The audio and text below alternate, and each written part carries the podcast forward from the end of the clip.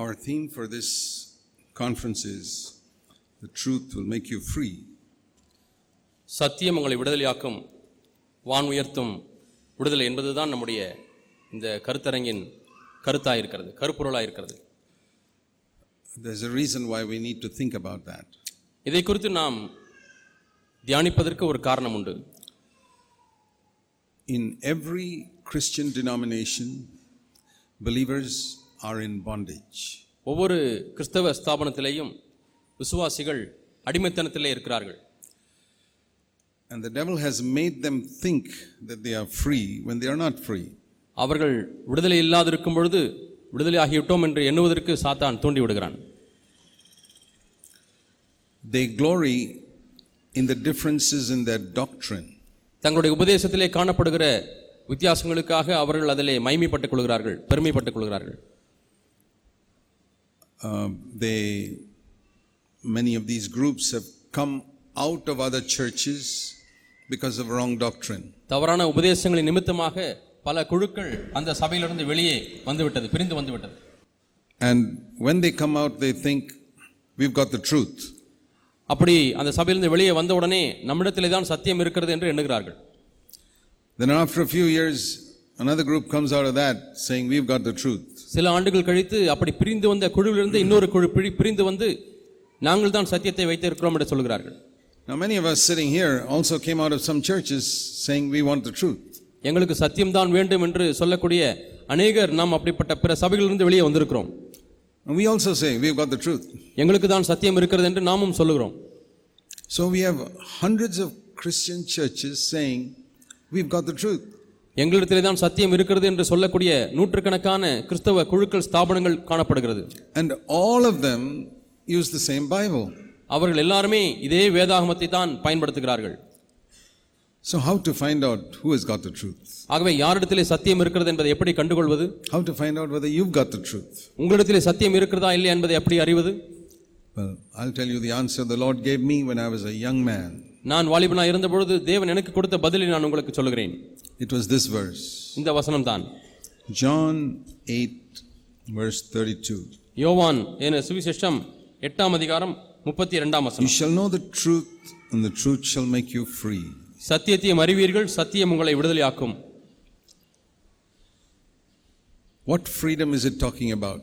இங்கே எப்படிப்பட்டதான விடுதலையை கூறுகிறது These people said, We're not enslaved to anybody. What do you mean? We shall be free. Verse 30. நாங்கள் யாருக்கும் அடிமையாக இருக்கவில்லையே விடுதலையாவீர்கள் என்று நீர் எப்படி சொல்லுகிறீர் என்று கேட்டார்கள் We can also say that in India. Before 1947, we were in slave to somebody. Now we are free. நாமும் கூட இந்திய தேசத்திலே இருக்கிறவர்களாகிய நாம் நாற்பத்தி ஏழாம் ஆண்டுக்கு முன்பதாக நாம் அடிமைத்தனத்தில் இருந்தோம் இப்பொழுது விடுதலை பெற்றுவிட்டோமே என்று சொல்லலாம் And Jesus said, I'm not talking about that freedom.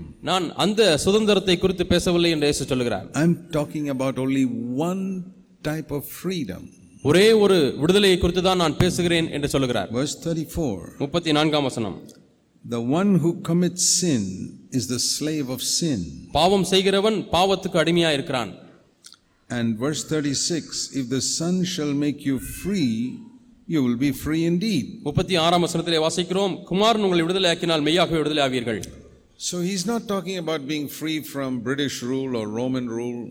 ஆகவே வெள்ளையர்கள் ஆதிக்கத்திலிருந்தோ ரோம ஆதிக்கத்திலிருந்தோ வரக்கூடிய ஒரு சுதந்திரத்தை விடுதலையை குறித்து சொல்லவில்லை There are some people who say, Oh, in your, uh, they look at different denominations, in your church, you all sit like as if you're in a funeral. பல சபைகளிலே பார்த்தவர்கள் நம்முடைய சபையை பார்த்து சொல்கிறார்கள் ஒரு அடக்காராதனை No, they look at other churches and say, மற்ற சபைகளை பார்த்து சொல்கிறார்கள் அஹ், ஒரு அஹ், அடக்காராதனை உட்கார்ந்திருப்பது போல உட்கார்ந்திருக்கிறீர்கள் என்று No, we must be free to jump and, and uh, run around and shout and yell. நாம் அதுபோல இருக்கக்கூடாது நாம் விடுதலையாக குதிக்க வேண்டும் நான் நடனமாட வேண்டும் சத்தம் போட வேண்டும் அங்கேயும் இங்கும் ஓடி ஆராதிக்க வேண்டும் என்று சொல்கிறார்கள் Yeah, that is also one type of freedom. அதுவும் ஒரு விதமான விடுதலை தான் But that is not the freedom Jesus is speaking about. ஆனால் இங்கே இயேசு சொல்லுகிறதனை இந்த- அந்த இந்த விடுதலை அது அல்ல Because that type of freedom, you don't need Jesus Christ. ஏனென்றால் அப்படிப்பட்ட விடுதலைக்கு உங்களுக்கு இயேசு தேவையில்லை To jump and yell and scream, you just go and drink some alcohol and you'll, you'll do it without Jesus Christ. நீங்கள் குதித்து அங்கேயும் இங்கேயும் ஓடி ஆடுவதற்கு உங்களுக்கு இயேசு கிறிஸ்து தேவையில்லை நீங்கள் போய் நீங்கள் சாராயம் குடித்தாலே போதும் ஆடலாம் If you drink enough, you will do those things. நீங்கள் போதுமான அளவு குடித்தால் அப்படி நீங்கள் ஆட முடியும் You don't have to be a Pentecostal. நீங்கள் பெந்தகோஸ்தே ஆளா இருக்க வேண்டும் என்று தேவையில்லை Just drink alcohol, that's enough. சாராயம் குடித்தாலே போதும் மதுபானம் அறிஞ்சினாலே போதும் That is a false freedom. அது ஒரு பொய்யான விடுதலை Then there are some people who say, I don't listen to anybody, I'm free. நான் யாருக்கும் செவி கொடுக்க மாட்டேன் நான் சுயாதீனமானவன் என்று சிலர் சொல்லுகிறது இல்லையா He is usually the biggest slave of all. அவர்தான் எல்லாரை காட்டிலும் பெரிய ஒரு அடிமைத்தனத்தில் இருக்கக்கூடியவராக இருப்பார் There is only one type of freedom Jesus is speaking about here இயேசு இங்கே சொல்லக்கூடியதான விடுதலையானது ஒரு விதமான ஒ- ஒரே விதமான விடுதலையை தான் it சொல்கிறார் is being free from sin.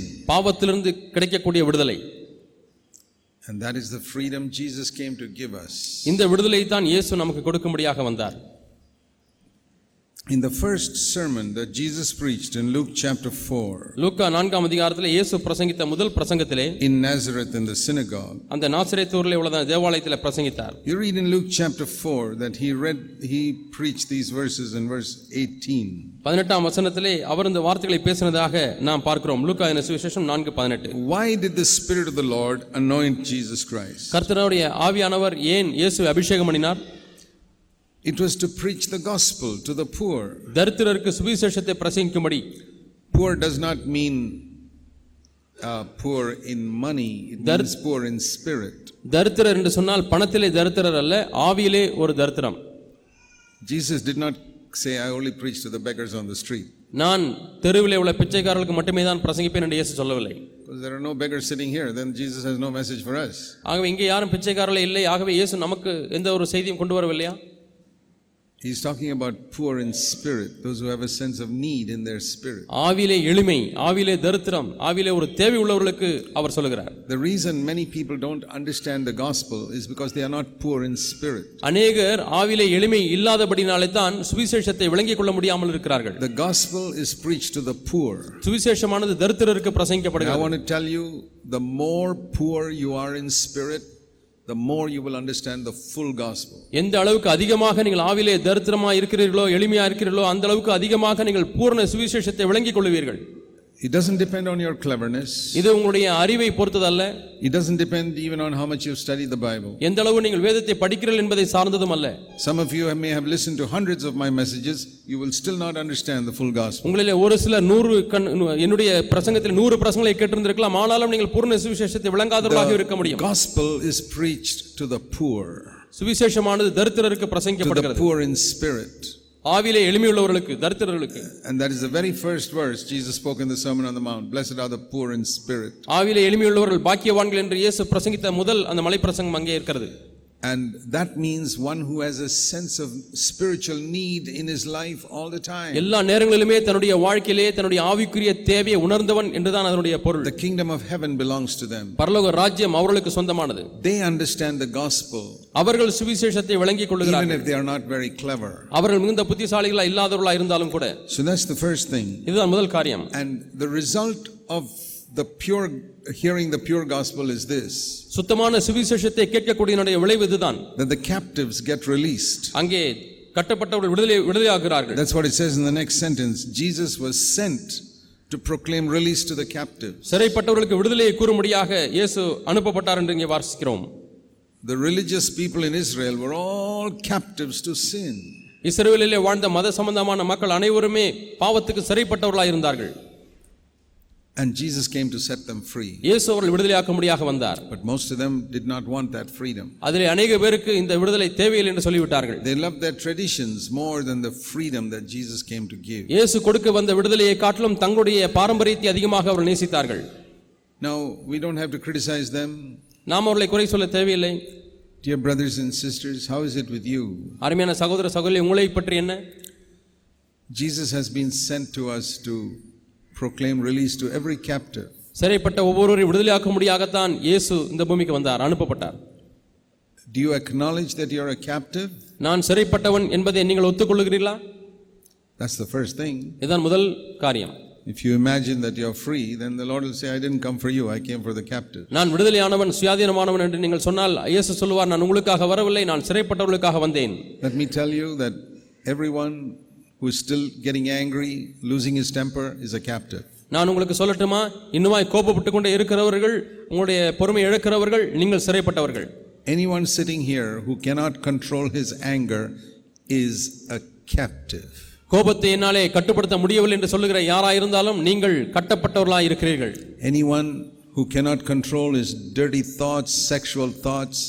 தன்னுடைய பாலியல் சம்பந்தமான அசுத்தமான எண்ணங்களை கட்டுப்படுத்த முடியாதவர்கள் அவர்கள் இன்னுமாய் சிறைப்பட்டவர்களாக இருக்கிறார்கள் Anyone who tells lies when he's in a difficult situation is a captive. கடினமான சூழ்நிலை வரும்பொழுது பொய் சொல்லுகிற ஒவ்வொருவரும் சிறைப்பட்டவர்களாக இருக்கிறார்கள் Anyone who is jealous of somebody else who's got something more than you is a captive. உங்களை காட்டிலும் இன்னாருக்கு அதிகமாக கிடைத்து விட்டது என்று சொல்லி அவரை பார்த்து பொறாமைப்படுகிற ஒவ்வொருவரும் சிறைப்பட்டவர்கள் Anyone who is longing for position and honor in the world or in the church is a captive. உலகத்திலே ஆயினும் சபையிலே ஆயினும் எனக்கு ஸ்தானமும் கனமும் வேண்டும் என்று விரும்புகிற ஒவ்வொருவரும் சிறைப்பட்டவர்களாக இருக்கிறார்கள் Anyone who is proud that he's better than others is a captive. மற்றவர்களை காட்டிலும் நான் மேன்மையானவன் என்று சொல்லி பெருமை பாராட்டுகிற ஒவ்வொருவரும் சிறைப்பட்டவர்களாக இருக்கிறார்கள் That's one of the biggest captivities of all. எல்லா சிறைத்தனத்திலேயும் இதுதான் அதிகமாக சிறைப்பிடிக்கக்கூடிய காரியமாக இருக்கிறது If you're proud that your children are better than other people's children, you're a captive. மற்றவர்கள் பிள்ளைகளை காட்டிலும் என்னுடைய பிள்ளைகள் நல்ல பிள்ளைகள் என்பதனாலே பெருமைப்பட்டுக் கொண்டிருந்தீர்கள் என்று சொன்னால் நீங்கள் சிறை சிறைப்பட சிறைப்பட்டவர்கள் If you can't forgive somebody else, you're a captive. நீங்கள் யாரையாவது மன்னிக்க முடியவில்லை என்று சொன்னால் நீங்கள் கட்டப்பட்டவர்கள் And we could go on like that. இப்படி நாம் சொல்லிக்கொண்டே போகலாம் Most Christians are captives. அநேக கிறிஸ்தவர்கள் சிறைப்பட்டவர்களாக இருக்கிறார்கள் They have not heard the full gospel. அவர்கள் முழு சுவிசேஷத்தை கேள்விப்படவில்லை They believe their sins are forgiven, it may be true, தங்களுடைய பாவங்கள் மன்னிக்கப்பட்டது என்று நம்புகிறார்கள் அது மெய்யா இருக்கலாம் but they're captives. ஆனால் அவர்கள் சிறைப்பட்டவர்கள் They speak in tongues, but they're captives. அந்நிய பாஷை பேசுகிறார்கள் ஆனாலும் சிறைப்பட்டிருக்கிறார்கள் They're baptized in the Holy Spirit, but they're captives. பரிசுத்தாவின் அபிஷேகத்தை பெற்றிருந்தாலும் கூட அவர்கள் இன்னுமா சிறைப்பட்டவர்களாக இருக்கிறார்கள் They pray for the sick and they are healed, but they're captives themselves. வியாதியஸ்தர்களுக்காக கரங்களை வைத்து ஜெபிக்கிறார்கள் சுகமடைகிறார்கள் ஆனாலும் இவர்களோ கட்டப்பட்டவர்களாக இருக்கிறார்கள் They have great honor as preachers and pastors, but they're captives.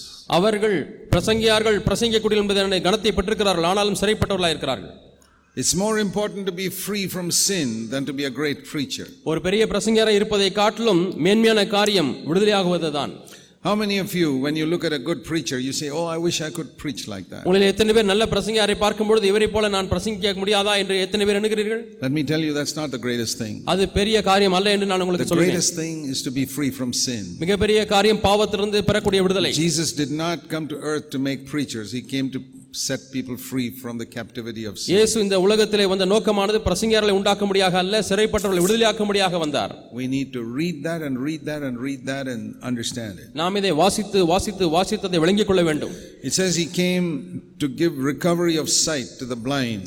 குருடருக்கு பார்வையை பிரசித்தப்படுத்தும்படியாக வந்தார் That's another thing I found among Christians. கிறிஸ்தவர்களிடத்திலே நான் கண்ட இன்னொரு காரியம் இது They read the same Bible as I read, but they are blind to many things written here. நான் வாசிக்கிற இதே வேதாகமத்தியான அவர்கள் வாசிக்கிறார்கள் ஆனாலும் வாசித்ததை விளங்கிக் கொள்ள முடியாதபடிக்கு அவர்கள் குருடர்களாக இருக்கிறார்கள் I was also blind when I read this book for many years. அநேக ஆண்டுகளாக நான் இந்த புத்தகத்தை வாசிக்கும் பொழுது நானும் குருடனாக இருந்தேன் There is a veil that the devil puts over our eyes when we read the scriptures. நாம் வேதவசனங்களை வாசிக்கும் பொழுது நம் மீது ஒரு முக்காட்டை பிசாசு போட்டு விடுகிறான் And so, so many things written in the scripture we don't take seriously வேதத்தில் எழுதப்பட்ட அநேக காரியங்களை நாம் சீரியஸாக எடுத்துக்கொள்வதில்லை because the devil has put a veil over our eyes. ஏனென்றால் நம்முடைய கண்களிலே அவன் ஒரு மூடியை போட்டு விட்டான் In, it has been my experience for the last 25 years as I've traveled in many parts of the world. இந்த உலகத்தின் பல பகுதிகளுக்கு நான் பிரயாணம் செய்த பொழுது என்னுடைய அனுபவமாக இது இருக்கிறது So many people have told me this. அநேகர் இடத்துல சொல்லியிருக்கிறார்கள் Oh, Brother Zach, I read that verse for 30 years. I never saw what you showed me today. சகோதரரே இந்த வசனத்தை முப்பது ஆண்டுகளாக வாசித்திருக்கிறேன் நீங்கள் சொன்ன இந்த காரியத்தை நான் இதுவரை பார்க்கவில்லையே I constantly get emails from people saying, I never saw that in that verse till you showed it to me. நீங்கள் எனக்கு காண்பிக்கும் வரை இந்த விஷயத்தை நான் இந்த வசனத்திலே பார்க்க முடியவில்லை என்று சொல்லி அநேகர் எனக்கு இமெயில் அனுப்புகிறார்கள் It was in their Bible all the time. எல்லா நேரத்திலுமே அது அவருடைய வேதாமத்திலே தான் இருந்திருக்கிறது Haven't you had that experience sometimes when you've come to some of our conferences? நம்முடைய சில கான்பரன்ஸ்களுக்கு வரும் பொழுது உங்களுக்கு அவ்விதமான அனுபவம் ஏற்படவில்லையா That you saw something in a verse that you never saw before? இதுக்கு முன்பதாக காணக்கூடாத காரியங்களை கான்பரன்ஸ்ல வந்து கண்டிருக்கிறீர்களா You know what happened at that time? அந்த நேரத்தில் உங்களுக்கு என்ன நடக்கிறது என்று தெரியுமா The Lord lifted a veil from your eyes உன்னுடைய கரங்க கண்களிலிருந்து அந்த முக்காட்டை அவர் நீக்கி விடுகிறார் and you saw something that the devil had blinded you for so many years. எவ்வளவு ஆண்டுகளாக சாத்தான் உங்களை குருடாக்கி இருக்கிறானே அந்த காரியத்தை நீங்கள் அப்பொழுதுதான் காண்கிறீர்கள் Jesus has come to give recovery of sight to the blind. குருடருக்கு பார்வையை பிரசித்தப்படுத்தும்படியாக இயேசு வந்தார் You know, when blind people came to Jesus, குருடர்கள் இயேசுனிடத்தில் வந்த பொழுது they are, he asked them, What do you want me to do for you? உங்களுக்கு நான் என்ன செய்ய வேண்டும் என்று விரும்புகிறேன் என்று இயேசு கேட்டார் First, they said, Have mercy on us, O son of David. தாவீதின் குமாரனை எனக்கு இறங்கும் என்று முதலாவது அவர்கள் சொன்னார்கள் That's just like Christians pray today, oh God, bless me. ஆண்டவரே தேவனே என்னை ஆசீர்வதியும் என்று இன்றைக்கு கிறிஸ்தவர்கள் ஜெபிக்கிறது போல The most common prayer that Christians pray is, bless me. கிறிஸ்தவர்கள் இன்றைக்கு ஜெபிக்கக்கூடிய பொதுவான ஜெபம் என்னவென்றால் ஆண்டவரே என்னை ஆசீர்வதியும் There's nothing wrong in that. அதிலே தவறு ஒன்றுமில்லை It's a very good prayer to pray அது ஜெபிப்பது நல்ல ஜெபம் தான் that the Lord blesses us. தேவன் நம்மை ஆசீர்வதிக்கிறார் But sometimes the Lord may ask us, like He asked those blind men, ஆனால் சில சமயத்திலே அந்த குடனை பார்த்து இயேசு கேட்டது போல நம்மையும் பார்த்து கேட்கிறார் don't just say, have mercy on me, tell me exactly what you want. என்னிடத்தில் இரக்கமாயிரும் என்று நீ கேட்க வேண்டாம் உனக்கு என்ன தேவையே அதை நீ தய- கேள் என்று சொல்லுகிறார் And sometimes the Lord may say to us, சில சமயத்திலே தேவனும் நம்மை பார்த்து சொல்லலாம் don't just say, bless me, tell me exactly what you want. சரியாக உனக்கு என்ன வேண்டும் என்பதை நீ சொல்லு என்னை ஆசீர்வதியும் என்று பொதுப்படியாக கேட்க வேண்டாம் என்று ஆண்டவர் சொல்லுகிறார் And those blind men said, அந்த குருடன் குருடன் சொன்னான் Lord, open our eyes, we want to see. நாங்கள் பார்க்க வேண்டும் எங்களுடைய கண்களை திறந்திரலும் Why don't you pray that prayer? ஏன் இந்த ஜெபத்தை நீங்கள் செய்யக்கூடாது It's a very beautiful prayer to pray. இதை ஜெபிப்பதற்கு நல்ல சிறந்த ஒரு ஜெபம் It's a prayer that David prayed. தாவீது ஜெபித்த ஒரு ஜெபம் Open my eyes that I may behold wondrous things out of thy law. நம்முடைய வேதத்துள்ள மகத்துவங்களை பார்க்கும்படிக்கு அடியனுடைய கண்களை திறந்திரலும் He prayed that in Psalm 119. சங்கீதம் நூத்தி பத்தொன்பதிலே தாவீது இப்படி ஜெபித்தார் Open my eyes என் கண்களை திறந்திரலும் that I may behold wondrous things out of thy law. நம்முடைய வேதத்துள்ள அதிசயங்களை நான் பார்க்கும்படிக்கு என் கண்களை திறந்திரலும் Because when our Psalm 119 verse 18, சங்கீதம் நூத்தி பத்தொன்பது பதினெட்டு it's a beautiful prayer to pray. ஜெபிப்பதற்கு ஒரு அருமையான ஜெபம் இது A blind man coming to Jesus. குருடன் இயேசுனிடத்திலே வருகிறான் You know, I have prayed that prayer நான் இந்த ஜெபத்தை செய்திருக்கிறேன் so many, many times. எவ்வளவோ முறைகள் இந்த ஜெபத்தை செய்திருக்கிறேன் Lord, ஆண்டவரே open my eyes என் கண்களை திறந்திரலும் that I may behold amazing things in your word which I haven't seen so far. இதுவரை ஆண்டவரை பார்த்திராத அதிசயமான காரியங்களை நம்முடைய வேதத்திலிருந்து காணும்படியாய் செய்யும் Whenever you read the Bible, எப்பொழுதெல்லாம் நீங்கள் வேதத்தை வாசிக்கிறீர்களோ pray Psalm 119, verse 18. சங்கீதம் நூத்தி பத்தொன்பது பதினெட்டை ஜெபமாக செய்யுங்கள் Open my eyes. ஆண்டவரே என் கண்களை திறந்திரலும் Jesus has come இயேசு எதற்காக வந்தார் restore sight to the blind. குருடர்களுக்கு பார்வையை பிரசித்த பண்ணும்படியாக இயேசு வந்தார் But if you pretend that you're not blind, then the Lord will do nothing for you. குருடன் இல்லாதது போல நீங்கள் நடித்தீர்கள் என்று சொன்னால் தேவன் உங்களுக்கு ஒன்றும் செய்ய முடியாது Do you know, even today, after studying the Bible for 51 years, இன்றைக்கும் கூட ஐம்பத்தி ஓரு ஆண்டுகளாக வேதத்தை படித்த பிறகும் கூட I say, Lord, I am blind to many things in your word still. ஆண்டவர் இன்னுமாய் உம்முடைய வேதத்திலே பல காரியங்களுக்கு நான் குருடனாகத்தான் இருக்கிறேன் Open my eyes. ஆண்டவரே என் கண்களை திறந்திரலும் Let me see the truth. உம் ஆண்டவரே சத்தியத்தை நான் பார்க்கட்டும் I want to fly like the eagle in the sky, like you see in that painting there. இங்கே படத்திலே பார்ப்பது போல ஆண்டவரே அந்த கழுகை போல உன்னதத்திலே நான் பறக்க வேண்டுமே ஆண்டவரே I don't want to be earthbound. நான் பூமியிலே கட்டப்பட்டவனா இருக்க விரும்பவில்லை I don't even want to be thy- like some birds that can only fly at a low height. சில பறவைகள் கீழான நிலையிலே பறப்பது போல கூட நான் பறக்க விரும்பவில்லை ஆண்டவரே No, I want to fly like the bird, like the eagle in the ஆண்டவரே sky. கழுகை போல வானத்தில் உயர பறக்க வேண்டுமே I don't want to just fly for a little while and fall down. ஏதோ கொஞ்ச நேரம் பறந்து கீழே விழுகிற பறவை போல நான் பறக்க விரும்பவில்லை ஆண்டவரே Have you seen sometimes even these cockroaches will fly for a little time and fall down? சில த- சமயத்தில் பார்த்திருக்கலாம் கரப்பான் பூச்சி கூட சில சமயத்தில் பறந்து கீழே விழும் Some believers are like that. சில விசுவாசிகள் அப்படி இருக்கிறார்கள் They heard a message, செய்தியை கேட்டு விட்டார்கள் they fly. உடனடியாக பறக்கிறார்கள் Few days later, like the cockroach, they come down.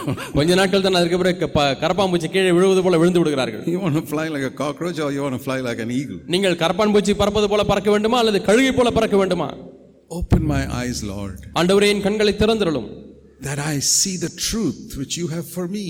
ஆண்டவரே நீர் எனக்கென்று வைத்திருக்கிற சத்தியத்தை கர்த்தாவே நான் பார்க்க முடியாத கண்களை திறந்திரலும் You have hidden these things from clever people. ஆண்டவரே ஞானிகளுக்கு இவைகளை மறைத்திருக்கிறீர் And when I see those truths, இந்த சத்தியங்களை நான் பார்க்கும் பொழுது it says here also in S- Luke 4, verse 18, லூக்கா நான்காம் அதிகாரம் பதினெட்டாம் வசனத்திலே He வாசிக்கிறோம் came to set free those who are downtrodden. நொறுங்குண்டவர்களை விடுதலையாக்க முடியாத இவர் வந்தார் Do you know that the devil has trodden many believers down? அநேக விசுவாசிகளை சாத்தான் நசுக்கி இருக்கிறான் என்று நீங்கள் உணரவில்லையா You can't overcome this.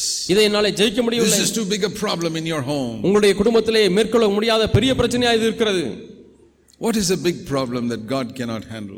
தேவனால் கையாள முடியாத பெரிய பிரச்சனை என்ன Is there any problem God cannot handle? தேவனால் கையாள முடியாத பிரச்சனை ஏதாவது இருக்கிறதா Do you find in the Gospels any problem that people came to Jesus with which he said, No, no, no, I can't handle that. That's too much. இயேசுவினிடத்தில் எந்த ஒரு பிரச்சனையை கொண்டு வந்து இயேசு அவர்களை பார்த்து இது என்னாலே ச- விடு- ச- கையாள முடியாது என்று சொல்லக்கூடிய காரியத்தை சுவிசேஷத்தில் வாசிக்கிறீர்களா When I read the four Gospels, நான் நான்கு சுவிசேஷங்களை வாசிக்கும் பொழுது I get one message clearly ஒரு செய்தியை நான் தெளிவாக பெற்றுக்கொள்கிறேன் no problem Jesus cannot solve. இயேசுவாலே தீர்க்க முடியாத எந்த பிரச்சனையும் இல்லை I believe that. நான் அதை விசுவாசிக்கிறேன் He may not solve it the way I want it, நான் விரும்புகிற வண்ணமாக அவர் அந்த பிரச்சனையை தீர்க்க முடியாமல் but he'll இருக்கலாம் solve it in a better way than I suggest. நான் ஆலோசனை சொல்லுகிற கா- கா- விதத்தை காட்டில மேலான விதத்தில் அவர் அந்த பிரச்சனை I தீர்ப்பார் may say, Lord, solve the problem like this. ஆண்டவரே இந்த பிரச்சனை இதே விதத்திலே தீர்த்தரலாம் என்று நீங்கள் No, சொல்லலாம் the Lord will do it another way. ஆண்டவர் வேறு வழியில் அதை And தீர்ப்பார் when I look at it, I'll say, ah, that is a better way. நான் திரும்பி பார்க்கும்பொழுது இது மேன்மையான விதமா இருக்கிறது என்று சொல்லுவேன் For example, உதாரணமாக uh, when Adam was deceived, Adam and Eve were deceived by ஆதாமும் Satan. ஏவாளும் சாத்தானாலே வஞ்சிக்கப்பட்ட பொழுது And the Lord said, Now Satan has to be crushed under my feet. இப்பொழுது என்னுடைய கால்களுக்கு கீழாக சாத்தான் நசுக்கப்பட வேண்டும் என்று இயேசு சொல்கிறார் Which would have been the better way? எது மேன்மையான வழியாக இருந்திருக்கும் We would have thought, Lord, just crush Satan under your feet like I crush a little ant under my foot. ஆண்டவரே என்னுடைய கால்களுக்கு கீழே ஒரு எறும்பை நசுக்குவது போல இப்பொழுதே சாத்தானை ஆண்டவரே என்னுடைய கால்களுக்கு கீழே நசுக்கி போடும் என்று நாம் He could சொல்லலாம் have done it in Genesis 3. ஆதியாமம் மூன்றாம் அதிகாரத்திலேயே அவர் அதை செய்திருந்திருக்க முடியும் And we would have born into a world without the devil. பிசாசை இல்லாத ஒரு உலகத்திலே நாம் வா- பிறந்திருந்திருப்போம் How wonderful that would have been. அது எவ்வளவு அற்புதமா இருந்திருக்கும் No devil, no demons, nothing. பிசாசும் இல்லை பேய்களும் இல்லை ஒன்றும் இல்லை God could have done it there in Genesis 3. ஆதியாகமம் மூன்றாம் அதிகாரத்திலேயே தேவன் செய்திருந்திருக்க முடியும் He didn't even have to put his foot down. அவர் தன்னுடைய காலை கீழே போட்டிருக்க கூட தேவையில்லை One word, and every devil and demon would have vanished into nothing. அவர் ஒரு வார்த்தை சொன்னால் பொழுதும் ஒவ்வொரு பிசாசும் பேய்களும் சாத்தனங்களும் அழிந்து போயிருக்கும் I know that's what I would have done. நான் அதைத்தான் செய்திருந்திருப்பேன் என்று I நான் would have நம்புகிறேன். got so angry with Satan for deceiving Adam and Eve. That's what I would have done. ஆதாமையும் ஏவாளையும் வஞ்சித்ததற்காக சாத்தானை பார்த்து அவ்வளவாய் கோபப்பட்டு நான் உடனடியாக செய்திருந்திருப்பேன் But I can see that I'm a stupid man. ஆனால் நான் எவ்வளவு புத்தியனாக இருந்திருப்பேன் என்று பார்க்க முடிகிறது God's ways are not our ways. தேவனுடைய வழிகள் நம்முடைய வழிகள் அல்ல What a wonderful way he thought of அவர் என்ன அற்புதமான வழி எண்ணி- நினைத்திருக்கிறார் to send his own son like a man, தம்முடைய சொந்த குமாரனை மகன் ஒரு மனிதனாக இந்த பூமிக்கு to அனுப்பி suffer, அவர் பாடுபட to be ill treated, அவர் ப- மோசமாய் நடத்தப்பட to be mocked, அவர் கேலி செய்யப்பட and for the devil to get people to hang him on an, in an underwear on a cross அவர் உள்ளாடை மட்டும் அணிந்து அங்கே சிலுவையை தொங்க வைக்கும்படியாக சாத்தான் செய்தானே and humiliate him, spit on him, அவரை சிறுமைப்படுத்தி அவர் மேல் துப்பி and kill him. அவரை கொலை செய்து And thus to crush Satan. இப்படியாக சாத்தானை நசுக்கி Have, would you ever have thought of that method? இந்த வழியை எப்பொழுதாவது நீங்கள் சிந்தித்து பார்த்திருந்திருப்பீர்களா I would never have thought of that method. நான் ஒரு காலம் அப்படிப்பட்ட வழியை நான் நினைத்திருந்திருக்கவே மாட்டேன் Hey, why all this trouble?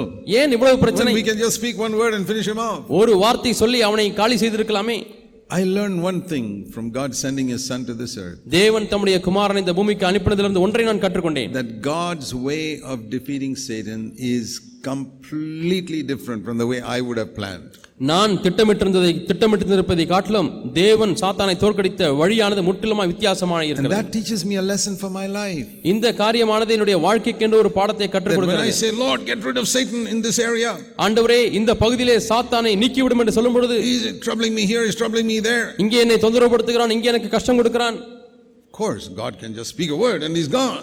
ஆம் தேவனால் ஒரு வார்த்தையை சொல்லி அங்கே அதை நீக்கிவிட முடியும் God can speak one word right now from heaven, and all your problems will disappear like that. தேவன் இப்பொழுதே பரத்திலிருந்து ஒரு வார்த்தை சொன்னால் போதும் உங்களுடைய எல்லா பிரச்சனைகளும் மறைந்துவிடும் Just like he could have spoken one word in Eden and ஏதேனிலே- made the devil and demons vanish like that. ஏ அ- அதே போல ஒரு வார்த்தை ஏதேனிலே பேசியிருந்தால் பிசாசுகளும் பேய்களும் ஓ- மறைந்திருக்கும் அழிந்து போயிருக்கும் Why didn't he do it? ஏன் அதை அவர் செய்யவில்லை And first of all, why did he wait 4,000 years for man to suffer in so many countries and go all types of problems and then send his son? எத்தனையோ நாடுகளிலே எத்தனையோ விதங்களிலே மனுஷர்கள் கஷ்டப்படவும் பாடுபடவும் நான்காயிரம் வருஷங்கள் கழித்து அதற்கு பிறகு ஏன் தேவன் தம்முடைய குமாரனை அனுப்பியிருக்க வேண்டும் I would have sent his son the next day. நான் அடுத்த நாளே என்னுடைய குமார கு- குமாரனை அனுப்பியிருந்திருப்பேன் See, we are all people who do things very quickly. நாம் எல்லாரும் தீவிரமாய் காரியங்களை செய்கிறவர்களா இருக்கிறோம் That's not God's way. அது தேவனுடைய வழி அல்ல Have you wondered sometimes why God waits to answer your prayer. சில சமயத்தில் ஏன் உங்களுடைய ஜெபத்திற்கு பதில் தருவதற்கு தேவன் எவ்வளவாய் காத்திருக்கிறார் என்று ஆச்சரியப்பட்டிருக்கிறீர்களா He wants to set you free. அவர் உங்களை விடுதலையாக்க விரும்புகிறார் He தான் wants to answer your prayers. உங்கள் ஜெபங்களுக்கு பதில் கொடுக்க விரும்புகிறார் தான் If you want to know why he waits, ஏன் அவர் காத்திருக்கிறார் என்று நீங்கள் அறிந்து கொண்டு வேண்டுமானால் ask yourself why he waited 4,000 years before he sent Jesus to the earth. இயேசுவை இந்த பூமிக்கு அனுப்புவதற்கு முன்பதாக நான்காயிரம் ஆண்டுகள் ஏன் அவர் காத்திருந்தார் என்ற கேள்வி முதலாவது கேளுங்கள் He won't wait 4,000 years to answer your prayer, don't worry. உங்களுடைய ஜெபங்களுக்கு பதில் கொடுப்பதற்கு நான்காயிரம் வருடங்கள் காத்திருக்க மாட்டார் ஆகவே நீங்கள் கவலைப்பட வேண்டாம் But you can learn something from that. ஆனால் இதிலிருந்து ஒன்றை நீங்கள் கற்றுக்கொள்ள முடியும் That God is not in such a hurry as you are to do everything immediately. எல்லா காரியத்தையும் உடனடியாக செய்ய வேண்டும் என்பது போல தேவன் எதையுமே தீவிரமாக இருப்பதில்லை We want everything so quickly. நாம் எது எல்லாவற்றையுமே அவசரமாய் உடனடியாக செய்ய வேண்டும் என்று விரும்புகிறோம் But God does things slowly. ஆனால் தேவனோ மெதுவாக காரியங்களை செய்கிறார் You know, even holiness, it takes a long time for us to be really holy. பரிசுத்தம் என்கிற காரியத்தை எடுத்துக்கொள்ளுங்கள் நாம் பரிசுத்தமாவதற்கு எவ்வளவோ காலமாகிறது We would like to be holy in one moment. ஒரு க்ஷணத்திலே நாம் பரிசுத்தமாகி விட முடியாதா என்று ஏங்குகிறோம் That's not God's way. அது தேவனுடைய வழி அல்ல He wants to set us free. அவர் நம்மை விடுதலையாக்க விரும்புகிறார் But he does it slowly. ஆனால் அவர் அதை மெதுவாய் செய்கிறார் He doesn't give us all the truth in one moment. ஒரே க்ஷணத்திலே எல்லா சத்தியத்தையும் அவர் கொடுப்பதில்லை He doesn't drive out all the sin in our life in a moment. ஒரு க்ஷணத்திலே எல்லா பாவங்களையும் நம்முடைய வாழ்க்கையை விட்டு அவர் விரட்டுவதில்லை நீக்குவதில்லை I have discovered little, little subtle sins in my life in the last one year that I never saw for 49 years. நாற்பத்தி ஒன்பது ஆண்டுகளாக பார்க்க முடியாத சில சில தந்திரமான சிறு சிறு பாவங்களை கடந்த ஒரு ஆண்டாக என்னுடைய வாழ்க்கையில பார்த்திருக்கிறேன் Which I never even knew was sin before. அது பாவம் என்பதை கூட அதற்கு முன்பதாக அறியாதிருந்தேன் You know, it's like when you study mathematics. நீங்கள் கணிதத்தை படிக்கும் பொழுது In the first standard, you're studying just 2 plus 2 and 3 plus 3. முதலாம் வகுப்பிலே இரண்டு கூட்டல் இரண்டு மூன்று கூட்டல் மூன்று என்று படிக்கிறீர்கள் But then, as you go to the higher levels of mathematics in the college and all, they say, Oh, I never knew all these things are in mathematics. கல்லூரியிலே நீங்கள் மேலான நிலையிலே படிக்க படிக்க படிக்க படிக்க இவ்வளவு இருக்கிறதா கணிதத்திலே என்று எனக்கு தெரியவில்லை என்று சொல்கிறீர்கள் It's like that when we deal with sin. பாவத்தோடு கூட இடைப்படும் பொழுதும் அப்படித்தான் We think the truth will make us free means the things which I see now as sin I'll be free from.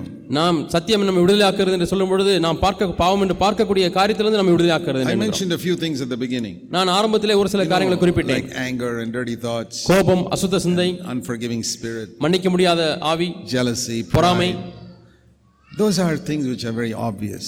இவைகளெல்லாம் வெளியரங்கமாய் காணப்படக்கூடிய பாவங்கள் But as you progress with Jesus and go into college spiritually, ஆனால் இயேசுவோடு கூட நீங்கள் முன்னேறி ஆவிக்குரிய ரீதியிலே கல்லூரிக்கு செல்லும் பொழுது God will show you certain things in your life which today you don't even realize are sin. இன்றைக்கு அது பாவம் என்று கூட உணராது இருக்கக்கூடிய சில காரியங்களை தேவன் உங்களுக்கு காண்பிப்பார் Why doesn't He show it all on the first day and get rid of it completely? ஏன் முதல் நாளிலேயே முழுவதையும் காண்பித்து அதிலிருந்து நீங்கள் முழுமையாக விடுதலையாக்க முடியாய் செய்வதில்லை It's not God's way. அது தேவனுடைய வழி அல்ல It's like he didn't kill the devil the first day in Eden. ஏதேனிலே முதல் நாளிலேயே பிசாசை அவர் அழிக்கவில்லை He took a long time to send Jesus to the earth. இயேசுவை இந்த பூமிக்கு அனுப்பும்படியாக நீண்ட காலத்தை அவர் எடுத்துக்கொண்டார் He took 80 years to prepare Moses to be the deliverer of his people. மோசேயை தம்முடைய ஜனங்களை விடுதலையாக்கக்கூடிய தலைவனாய் உருவாக்குவதற்கு எண்பது ஆண்டுகள் அவர் எடுத்துக்கொண்டார் Can you understand that? அதை விளங்கிக் கொள்ள முடியுமா When Jesus knew the Bible at the age of 12, இயேசுக்கு பன்னிரண்டு வயதிலே வேதத்தை அறிந்திருந்தார் why did he spend the next 18 years just in the carpentry shop? ஏன் அவர் மீண்டுமாய் தச்சு கூடத்திலே பதினெட்டு அடுத்த பதினெட்டு ஆண்டுகளை செலவு செய்திருக்க வேண்டும் Isn't செலவு செய்ய it வேண்டும் a man who, young man who knows the Bible at the age of 12, why should he waste his time in a carpentry shop for 18 years? வாலிபனாய் இருந்த அவர் பன்னிரண்டு வயதிலே வேதத்தை அறிந்திருக்கும் பொழுது ஏன் பதினெட்டு ஆண்டுகள் தச்சு கூடத்திலே தன்னுடைய காலத்தை கீழே வீணாக கழிக்க வேண்டும் All these things are to teach us one thing. இவைகள் எல்லாமே ஒரு காரியத்தை நமக்கு போதிக்கிறது God says, My way is not your way. என்னுடைய வழிகள் உன்னுடைய வழிகள் அல்ல என்று தேவன் சொல்கிறார் I do things slowly, நான் மெதுவாக காரியங்களை செய்கிறேன் but I do a thorough job. ஆனால் நான் முழுமையான ஒரு பணியை செய்கிறேன் Now, here is a reason why God doesn't drive away all our sins immediately.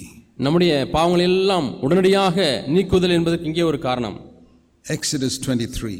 யாத்திராகமம் இருபத்தி மூன்றாம் அதிகாரம் The Lord told the Israelites, I'm going to send you into the land of Canaan. தேவன் இஸ்ரேல் ஜனங்களை பார்த்து சொன்னார் நான் உங்களை கானான் தேசத்துக்கு அனுப்புவேன் Exodus 23, verse 23. யாத்திராகமம் இருபத்தி நான்காம் இருபத்தி மூன்றாம் அதிகாரம் I will, இருபத்தி I will bring you into the land of the Amorites, Hittites, Perizzites, Canaanites, Hivites, and Jebusites, and I will completely destroy them. யாத்திராம் இருபத்தி மூணாம் அதிகாரம் இருபத்தி ஒன்றாம் வசனத்திலே ஏத்தியரும் இமோரியரும் பெர்சியரும் கானானியரும் ஏவியரும் எபிசியரும் இருக்க இடத்துக்கு உன்னை நடத்தி கொண்டு போவார் அவர்களை நான் அதம் பண்ணுவேன் என்று சொல்கிறார் There's a tremendous promise there அது பெரிய ஒரு வாக்குத்தத்தம் that the Lord will completely destroy all sin and everything that's an enemy in my flesh. என்னுடைய சரீரத்திலே கா- காணப்படக்கூடிய ஒவ்வொரு சத்துருவையும் எல்லா பாவத்தையும் முற்றிலுமாய் அதம் பண்ணுவேன் என்று சொல்கிறார் But he says, I won't do it all, to, all at the same time. ஆனால் அதையெல்லாம் ஒரே நேரத்தில் நான் செய்வதில்லை என்று சொல்கிறார் Verse 28 இருபத்தி எட்டாம் வசனம் I will send the hornets to drive out the Hivites and Canaanites and Hittites. உன் முகத்திற்கு முன்னின்று ஏவியரையும் காணானியரையும் ஏத்- ஏத்தியரையும் துரத்திவிட குலைவுளை உனக்கு முன்னே அனுப்புவேன் Verse 27 it says, All your enemies will turn their backs to you. இருபத்தி ஏழாம் வசனத்திலே வாசிக்கிறோம் உன் சத்துருக்கள் எல்லாரையும் முதுகு காட்ட பண்ணுவேன் Everyone. எல்லாரையும் But, ஆனால் verse 29, இருபத்தி ஒன்பதாம் வசனம் I will not drive them out in one year. ஒரே வருஷத்துக்குள்ளே உன் முன்னின்று துரத்திவிட மாட்டேன் I will not துரத்திவிடாமல் drive them out in 10 years. பத்து ஆண்டுகளிலேயும் கூட நான் துரத்திவிட மாட்டேன் Lord, why? ஆண்டவரே ஏன் Why don't you drive them out in one day? ஒரே நாளிலே ஏன் ஆண்டவரே நீர் விரட்டி அடிக்க Why கூடாது don't you get rid of all sin in my life in one moment? ஏன் ஆண்டவரே ஒரே க்ஷணத்திலே நீர் என் வாழ்க்கையில் உள்ள எல்லா பாவத்தையும் நீக்கிவிட முடியாது Aren't they enemies? அவர்கள் சத்துருக்கள் அல்லவா It says, yes, they are enemies. ஆம் but அவர்கள் I- சத்துருக்கள் தான் But I will not drive them all out in one day ஆனால் ஒரே நாளில் அவர்கள் எல்லாம் விரட்டி விரட்ட விரட்டப் போவதில்லை because if that happens, அது அப்படி நடக்குமானால் the beasts of the field will become too numerous for you. அங்கே காடுகளில் இருக்கக்கூடியதான விலங்குகள் காட்டு மிருகங்கள் உனக்கு அது எண்ணிக்கை கடங்காத அதிகமாய் மாறிவிடும் As soon as you enter Canaan, if I speak a word and wipe out all the giants in the land, நான் அங்கே உன் தேசத்திலே சோ- போய் ஒரு வார்த்தையை பேசி அங்கே உள்ள எல்லா ராட்சதரும் துரத்தி விட்டால் oh, the lions and the tigers and all types of things will take over those uninhabited areas. வாசம் பண்ணாத அந்த பகுதிகளை உடனடியாக சிங்கங்களும் புலிகளும் காட்டு மிருகங்களும் வந்து ஆக்கிரமித்துக் கொள்ளும் Then you'll have a bigger problem than killing giants. இப்பொழுது ராட்சதர்களை கொள்வதை பார்க்கும் இப்பொழுது உனக்கு பெரிய பிரச்சனை வந்துவிட்டது It's easier to kill a giant than a lion.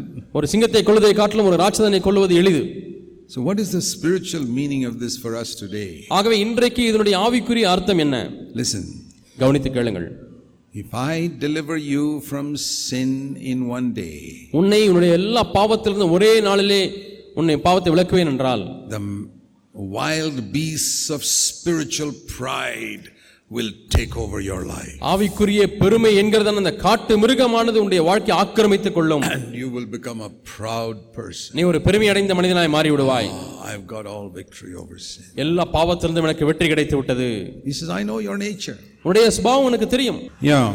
So, as I was saying, our nature is such that if God were to give us victory all of a sudden, we would become very proud. நான் சொன்னது போல நம்முடைய சுபாவம் எப்படி இருக்கிறது என்றால் திடீரென தேவன் நம்முடைய எல்லா பாவங்களிலிருந்தும் நீக்கி நம்மை விடுவித்து விட்டார் என்று சொன்னால் நாம் பெருமை அடைந்தவர்களாய் மாறிவிடுவோம் The only person that ever walked on this earth who could have victory without waiting for it was Jesus Christ.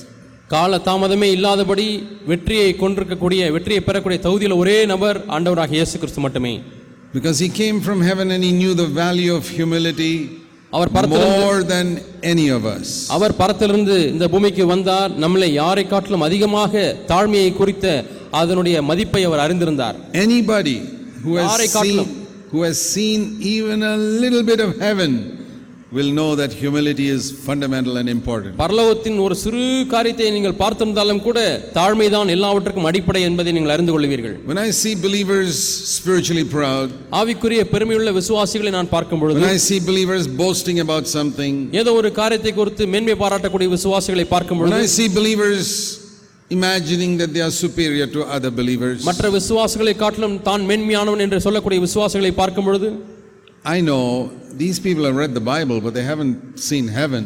இவர்கள் வேதத்தை வேண்டுமானால் வாசித்திருக்கலாம் ஆனால் பரலோகத்தை அவர்கள் காணவில்லை என்பதை நான் They அறிந்திருக்கிறேன் haven't seen God. அவர்கள் தேவனை காணவில்லை You see God once, நீங்கள் ஒரு முறை தேவனை பார்த்து விட்டால் I'll tell you, you'll never be proud again. ஒரு காலம் நான் உங்களுக்கு சொல்கிறேன் நீங்கள் பெருமையடையவே மாட்டீர்கள் You'll hate it நீங்கள் அதை வெறுப்பீர்கள் like you what you like the way you hate what is in the toilet bowl that you flush down immediately. கழிவறையிலே காணக்கூடிய காரியத்தை எப்படி நீங்கள் வெறுத்து அதை உடனடியாக தண்ணீரை விட்டு சுத்தம் செய்கிறோம் அதுபோல You know, as soon as you finish using the toilet, you like pouring the water and getting rid of it. நீங்கள் கழிவறையை பயன்படுத்த உடனேயே தண்ணீரை ஊற்றி அதை நீங்கள் நீக்கி விடுகிறீர்கள் அல்லவா Once you see God, you will hate pride like that. நீங்கள் தேவனை பார்த்து விட்டால் பெருமையை இப்படித்தான் நீங்கள் வெறுப்பீர்கள் That is the clearest proof to me that most believers I have met in my life have not seen God. நான் சந்தித்த என்னுடைய வாழ்க்கையில் சந்தித்த அநேக விசுவாசிகள் தேவனை காணவில்லை என்பதற்கு இதுவே பெரிய நிரூபணம் And why don't they see God? Because it's only the pure in heart who can see God. ஏன் இவர்கள் தேவனை காண முடியவில்லை ஏனென்றால் இருதயத்தில் சுத்தமுள்ளவர்கள் மட்டுமே கர்த்தரை They தரிசிப்பார்கள் play the fool with sin too much. அவர்கள் பாவத்தோடு கூட அதிகமாக விளையாடிக் They've got கொண்டிருக்கிறார்கள் bitterness in their heart against somebody. யாரோ ஒருவர் மீது உள்ளத்திலே கசப்பு வைத்துக் They கொண்டிருக்கிறார்கள் glory in their own accomplishments. தங்களுடைய சொந்த சாதனைகளிலே பெண்மை மேன்மை பாராட்டுகிறார்கள் God wants to save us from spiritual pride. ஆவிக்குரிய பெருமையிலிருந்து தேவன் நம்மை காப்பாற்ற விரும்புகிறார் Those are the beasts of the field that become too numerous, as it says here. இங்கே சொல்லப்பட்டது போல காட்டு மிருகங்கள் உங்கள் மத்தியிலே அது வ- அங்கே விருத்தியாகும் So that is the reason why God does not reveal all truth in a moment and set us free in a moment. ஆகவே தான் ஒரே க்ஷணத்தில் எல்லா சத்தியத்தையும் நமக்கு வெளிப்படுத்தி நம்மை உடனே விடுதலையாக்குவதில்லை We cannot bear it. நம்மால் அதை தாங்க முடியாது The Bible speaks of a weight of glory. கு- நித்திய கன மகிமை என்று வேத்திலே வாசிக்கிறோம் வேதம் Glory பேசுகிறது. is a very heavy thing. மகிமை என்பது கனமுள்ளதா இருக்கிறது The glory of God தேவனுடைய மகிமை to share in the glory of Jesus Christ, இயேசு கிறிஸ்துடைய அந்த மகிமையிலே பங்கு கொள்வது என்பது to be transformed into the likeness of Jesus Christ from one degree of glory to another. மகிமை மேல் மகிமை அடைந்த அந்த இயேசு கிறிஸ்துடைய சாயலிலே பங்கு பெறுவது என்பது How shall I describe it? நான் இதை எப்படி விளக்கட்டும் It's like God putting five kilos on me. தேவன் ஐந்து கிலோ பாரத்தை என் மீது வைக்கிறார் Yeah, I can take that. அதை என்னாலே தாங்க முடியும் Shall I give you some more glory?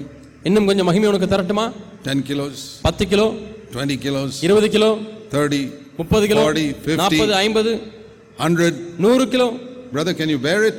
சகோதரனே உங்களால் தாங்க முடியுமா Or will you get crushed by it? அல்லது அதனாலே நீங்கள் நசுக்கப்பட்டு விடுவீர்களா It's a weight. அது கனம் பாரம் And you don't put that on a little child. நீங்கள் அதை சிறு குழந்தையின் மீது வைப்பதில்லை How much weight can a child take?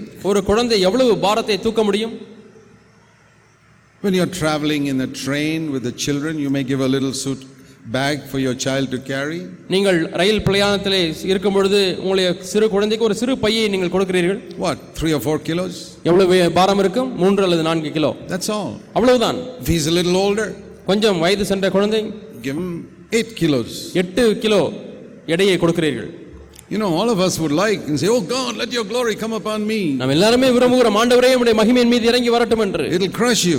அது உங்களுக்கு நசுக்கி போடும் You're not mature enough to hold it. நீங்கள் அதை கையாளுவதற்கு உங்களுக்கு முதிர்ச்சி இல்லை It'll make you so proud. அது உங்களை பெருமையடைய முடியாது செய்யும் God is wise. தேவன் ஞானமுள்ளவர் He knows how much you can bear.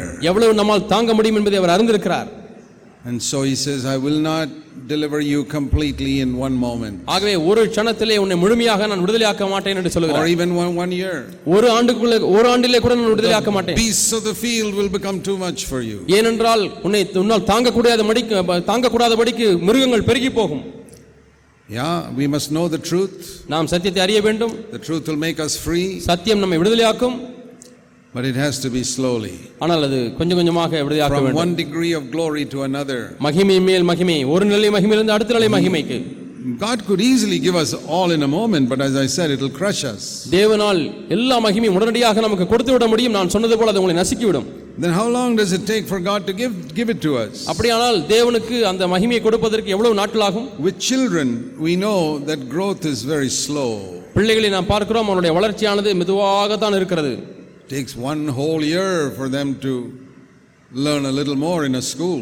பள்ளியிலே கொஞ்சம் கற்றுக்கொள்வதற்கு ஒரு ஆண்டு பிடிக்கிறது It takes one whole year for them to even grow one or two inches in height. உயரத்திலே ஒரு இன்ச் அல்லது இரண்டு அங்குலம் வளருவதற்கே ஒரு ஆண்டு ஆகிறது So it's slow. ஆகவே மெதுவாகத்தான் இருக்கிறது But when we are believers, ஆனால் நாம் விசுவாசிகளாக இருக்கும் பொழுது your growth does not depend on number of years you're a believer. நீங்கள் எத்தனை ஆண்டுகளாக விசுவாசிகளாக இருந்தீர்கள் என்பதை பொறுத்து உங்களுடைய வளர்ச்சி இருப்பதில்லை I've seen many believers, who- believers for 30, 40 years who are babies. முப்பது நாற்பது ஆண்டுகளாக இருக்கக்கூடிய விசுவாசிகள் ஆவிக்குரிய ரீதியிலே குழந்தைகளாக இருப்பதை நான் very பார்த்திருக்கிறேன் small.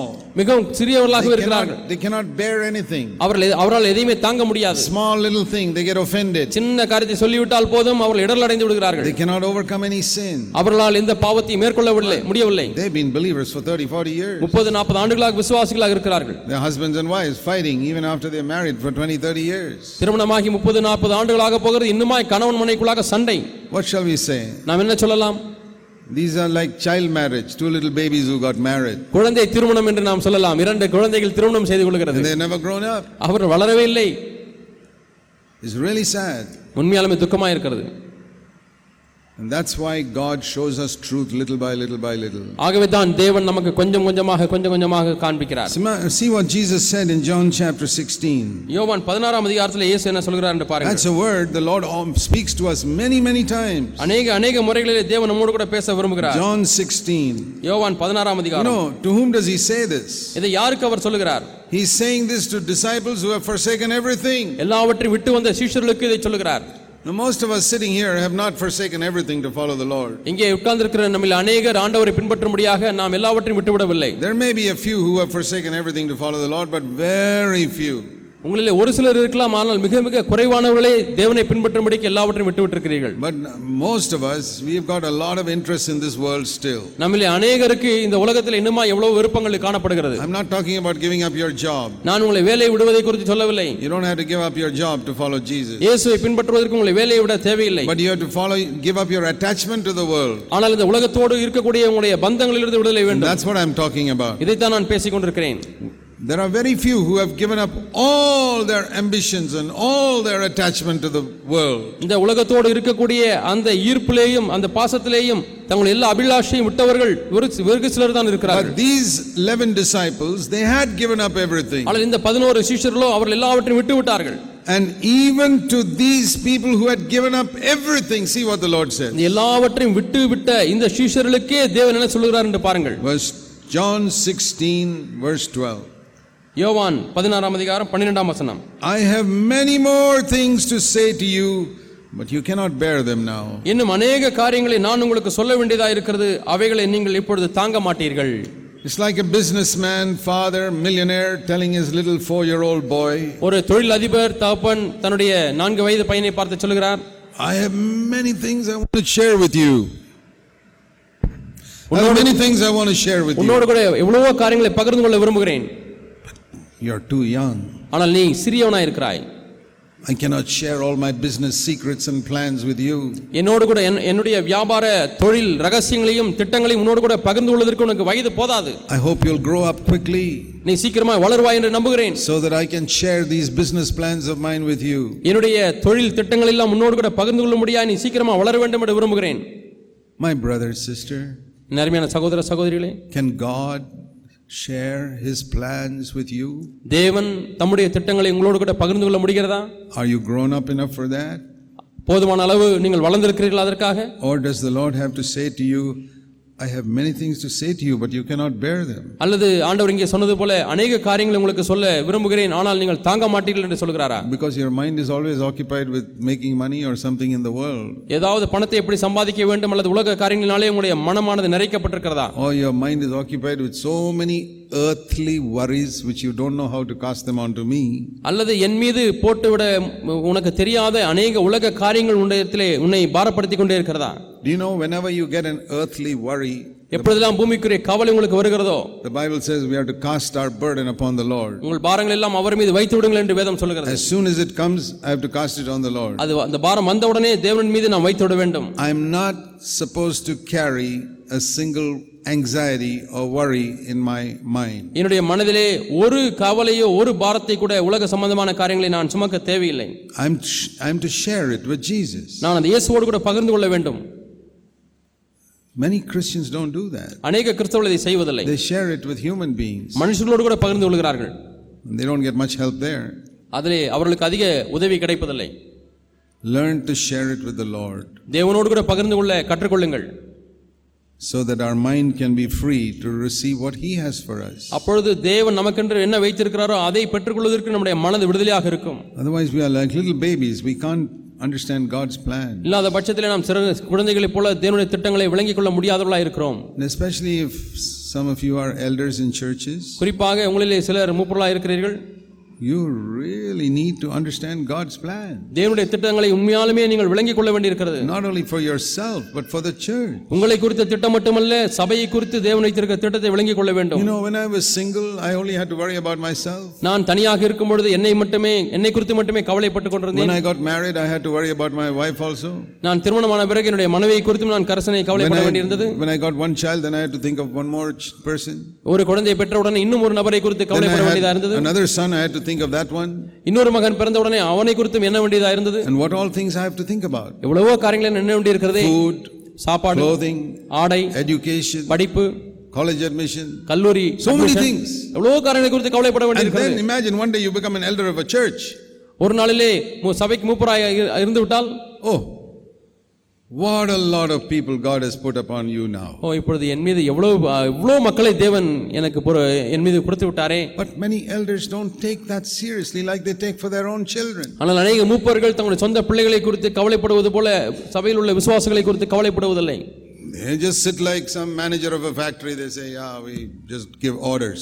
அவர்கள் ஒரு தொழிற்சாலையிலே உட்கார்ந்து இருக்கக்கூடிய மேலாளரைப் போல ஆணைகளை மட்டும் வழங்கிக் கொண்டே இருக்கிறார்கள் If you cannot treat the people in your church like a father and a mother, you are not fit to be an elder in the ஒரு church. தகப்பனை போல ஒரு தாயை போல இருந்து உங்களை சபையை விசுவாசியில் நீங்கள் என்ன முடியாவிட்டால் நீங்கள் மூப்பராக இருப்பதற்கு தகுதி இல்லை Many elders treat their churches like managers treat their factory workers.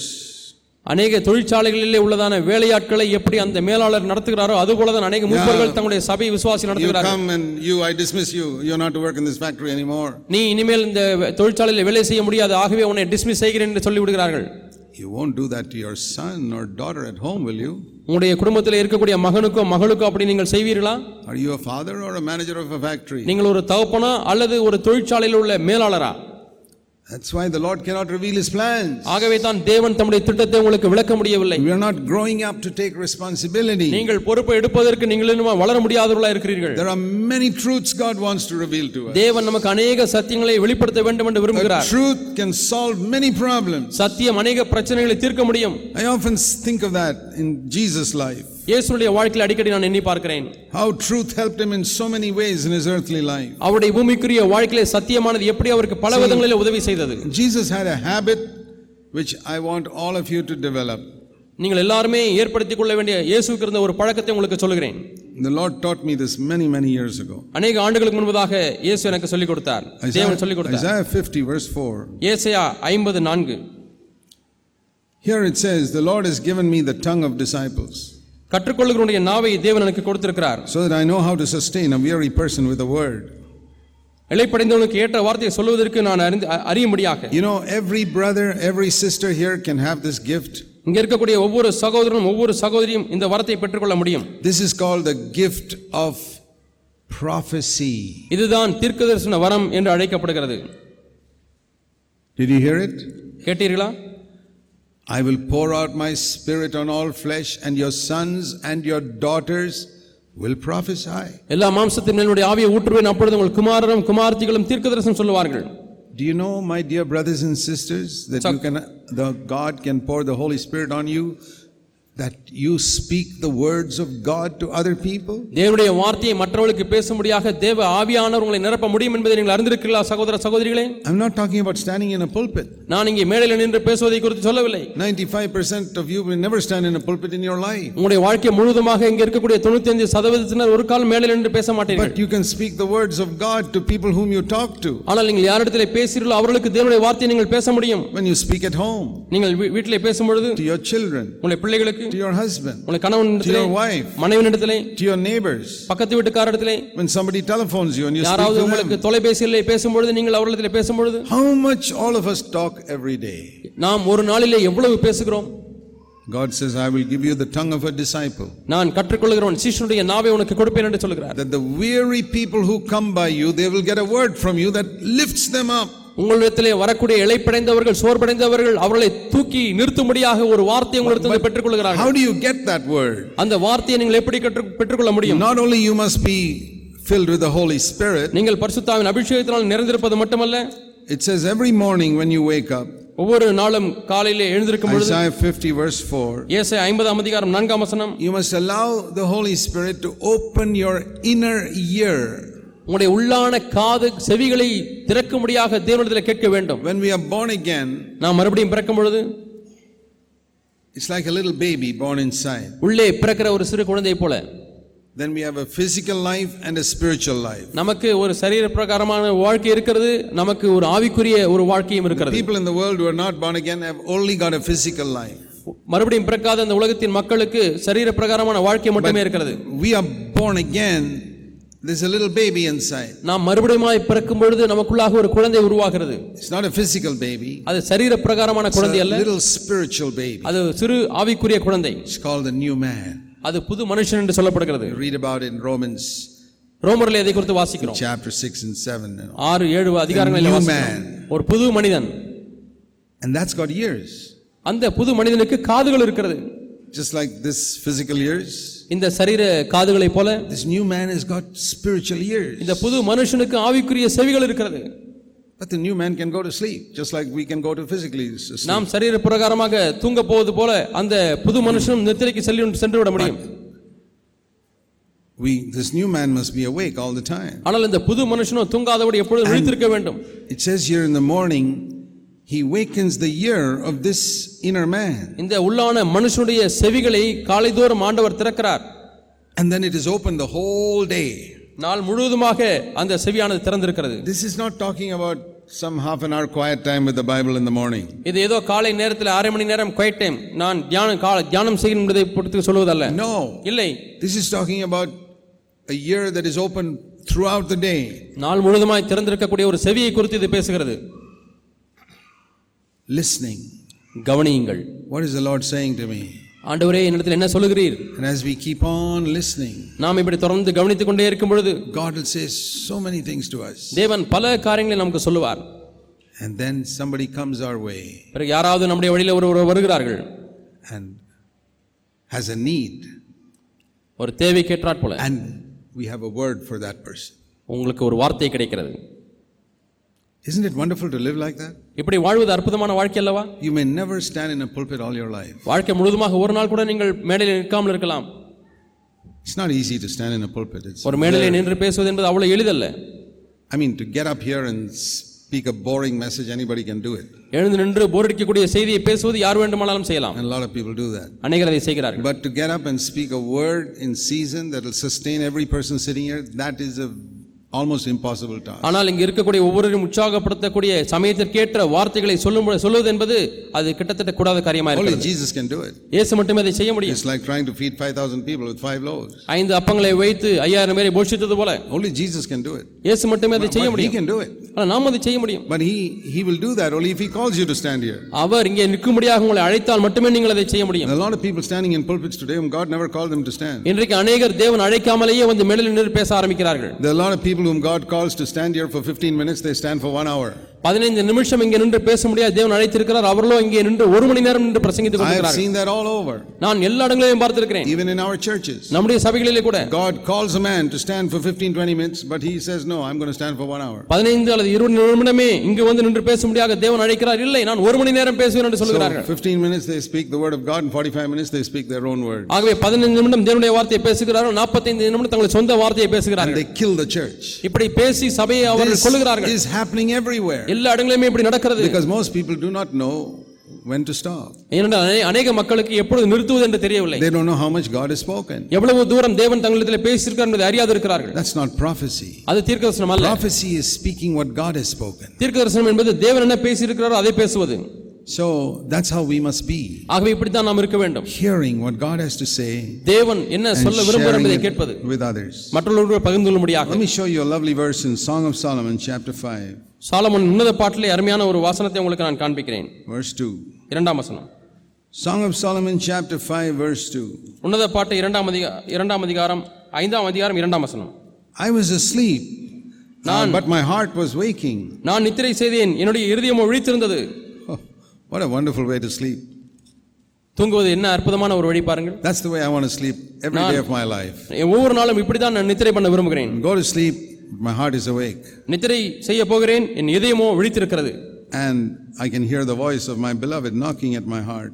என்னுடைய நேசர் என் கதவை தடுக்கிற சத்தத்தை கேட்கிறேன் I want to hear that. நான் அதை கேட்க விரும்புகிறேன் It's happened to me so many times. அநேக சமயங்களில் இது நடந்திருக்கிறது I suddenly wake up in the middle of the night நான் திடீரென்று இரவில் விழிக்கிறேன் and the Lord has something to say to me. தேவன் ஏதோ ஒன்று எனக்கு சொல்ல விரும்புகிறார் Sometimes சில நேரத்திலே I even hear நான் இப்படி தட்டுகிற சத்தத்தையே கேட்டிருக்கிறேன் and I wake up. நான் வி- விழிக்கிறேன் But the hearing, the knocking was only in a, in a dream. அந்த தட்டுகிற சத்தமானது கனவுலே தான் வந்தது But I thought it was a real door knocking. ஆனால் உண்மையாலுமே கதவை தட்டுகிற சத்தத்தை கேட்டிருக்கிறேன் Sometimes I hear a doorbell. சில சமயத்திலே காலிங் பெல் அடிக்கிற சத்தத்தை கேட்டிருக்கிறேன் I wake up and it's the Lord. ஆண்டவர் He's got something to tell me. ஆண்டவர் ஏதோ எனக்கு சொல்லுவதற்கு வந்திருக்கிறார் Every one of us can have that. நம்மளை ஒவ்வொருவரும் இந்த அனுபவத்தை பெற்றுக்கொள்ள முடியும் If you are free from bitterness, கசப்பிலிருந்து நீங்கள் விடுதலையாக விடுதலையாக இருந்தால் free from hating other people, மற்ற மக்களை வெறுப்பதிலிருந்து விடுதலையாக இருந்தால் you love God more than you love this world, இந்த உலகத்தை காட்டிலும் அதிகமாக தேவனை நேசிக்கிறவளாக இருந்தால் and the things of heaven are more important to you than the things of this earth. பூமிக்குரிய காரியங்களை காட்டிலும் பரத்துக்குரிய காரியங்கள் உமக்கு- உங்களுக்கு அதிக முக்கியமானதாக இருந்தால் Even when you're asleep, your heart can be awake, நீங்கள் நித்திரை செய்யும் பொழுதும் கூட உங்களை இருதயமானது விழித்திருக்க முடியும் and God will speak to you தேவங்களோடு கூட பேசுவார் and will set you free. அது உங்களை விடுதலையாக்கும் Jesus was like that. இயேசு அப்படி இருந்தார் Once somebody came to him with a difficult question. ஒருமுறை ஒருவர் கடினமான ஒரு கேள்வியோடு கூட இயேசு இடத்தில் வந்தார் Jesus is listening, இயேசு கவனித்து கேட்டார் and he hears the Spirit saying, ஆவியானவர் சொல்லுகிறதை கேட்கிறார் Tell them to give to Caesar what is Caesar's and to give to God what is God. Rai- ராயனுடையதை ராயனுக்கும் தேவனுடையதை தேவனுக்கும் கொடுக்க முடியாது சொல்லு என்று சொன்னார் And he says that, and the problem is solved. அதை சொன்ன மாத்திரத்திலே பிரச்சனை தீர்ந்து விட்டது Another time, they bring one woman caught in adultery, இன்னொரு முறை விபச்சாரத்திலே பிடிக்கப்பட்ட ஒரு ஸ்திரியை கொண்டு வருகிறார்கள் so he doesn't know what to say. என்ன சொல்ல வேண்டும் என்று தெரியவில்லை He's waiting, அவர் காத்திருக்கிறார் scribbling on the ground. தரையிலே கிறுக்குகிறார் And then the Spirit says, ஆவியானவர் சொல்கிறார் Tell them the one who is without sin to throw the first stone. உங்களிலே பாவமில்லாதவன் முதலாவது கல்லறிய கடவுள் என்று சொல் One sentence.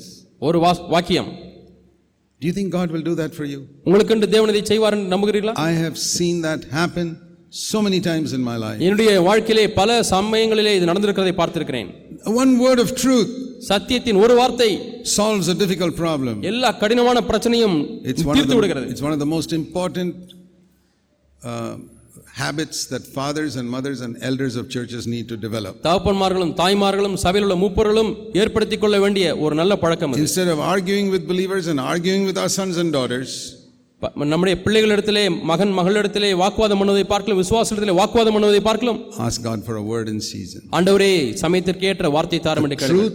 சத்தியம் Set you free. உங்களை விடுதலை ஆக்கும் Let's pray. நாம் ஜெபிப்போம் Heavenly Father, பரலோக பிதாவே help us to live like Jesus lived, இயேசு வாழ்ந்தது போல வாழ எங்களுக்கு க- உதவி செய்யும் listening for the word of truth சத்திய வச- வச- வசனத்தை கேட்க முடியாது கவனிக்க செய்யும் that can set us free and set other people free. எங்களையும் மற்றவர்களையும் விடுதலையாக்க முடியாத வார்த்தைகளை கேட்க செய்யும் Pray in Jesus' name. இயேசு நாமத்தில் ஜெபிக்கிறோம் பிதாவே Amen. ஆமென்